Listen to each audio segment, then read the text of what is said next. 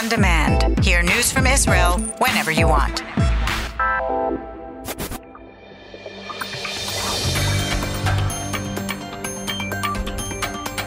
You are listening to the English-language news of Kan, the Israeli Public Broadcasting Corporation.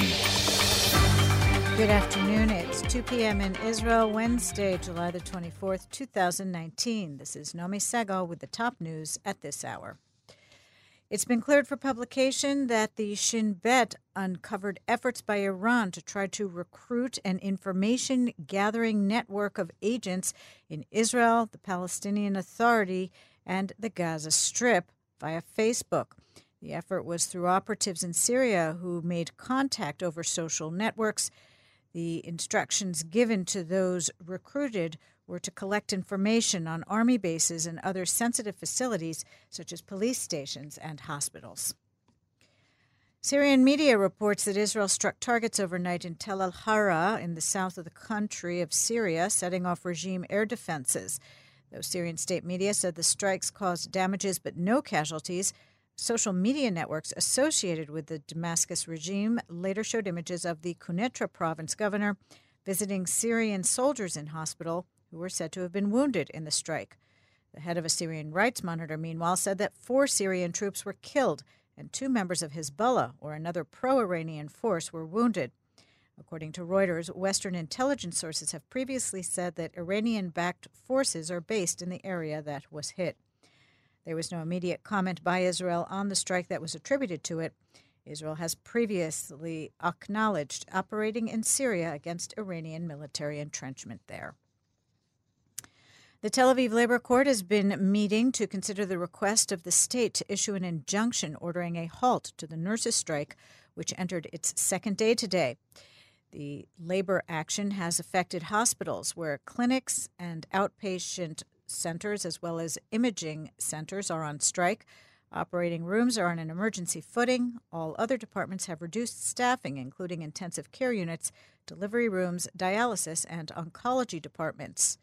The nurses are protesting against an overburdened and under-resourced system. Efforts to unite right-wing parties. A first meeting was to be held today between negotiating teams of the New Right Party and the Union of Right-Wing Parties. New Right Party leader Ayelet Shaked has appointed former cabinet minister Naftali Bennett to head the negotiating team for the New Right. A Kan reporter says the main point of contention is the lineup of the merged Knesset slate. And continuing reactions to Justice Minister Amir Ohana's ouster of the Ministry Director General Emi Palmor. Blue and White Knesset member Yoaz Hendel says that the appointment of Netanyahu confidant Ohana as Justice Minister and the dismissal of Palmor is intended for the sole purpose of protecting Benjamin Netanyahu from the law. Hendel said he fears that the public will lose its faith in the system. Meanwhile, a Kan reporter says that Ohana gave the Attorney General advance notice of his intention to swap out Palmor, whose position is a political appointment, and that the Attorney General did not find reason to stop the process because it was described as a departure at the request of the minister and not a dismissal. Ohana announced earlier yesterday that he was replacing Palmor with Reserve Lieutenant Colonel Ophir Cohen, an advocate for I D F reservists. The Iranian news agency Tasnim has published a report that unnamed informed sources speculate that the late chief of the International Atomic Energy Agency, Yukiya Amano, who died last week, was assassinated by Israel in collaboration with the U S.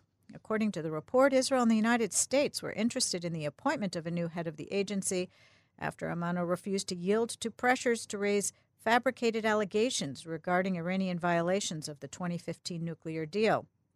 An agency statement announcing the death of Amano, aged seventy-two, did not specify the cause. He was known to be ill and planning to step down from his post before the end of his term. Minister of Strategic Affairs Gilad Erdan has welcomed the U S. House of Representatives' passage of a resolution condemning the boycott, divestment, and sanctions campaign against Israel. The measure passed in a vote of three hundred ninety-eight to seventeen with five abstentions. And back home, this advisory to drivers, traffic police plan to install another thirty speed cameras on the country's roads this year after the court recently affirmed their liability. As a result of the ruling, some one hundred cameras already in place were reactivated yesterday. The weather outlook, no significant change today and tomorrow, continuing hot and dry in the hills and inland, hazy along the coast, cooler on Friday but still hot and dry. Saturday, a further drop in temperatures. The maximum temperatures in the main centers, Jerusalem thirty, Tel Aviv thirty-one, Haifa twenty-nine, Beersheba thirty-five, and in Eilat going up to forty-one degrees Celsius. That's the news from Kan Reka, the Israeli Public Broadcasting Corporation. Join us at eight p.m. Israel time for our one-hour news program.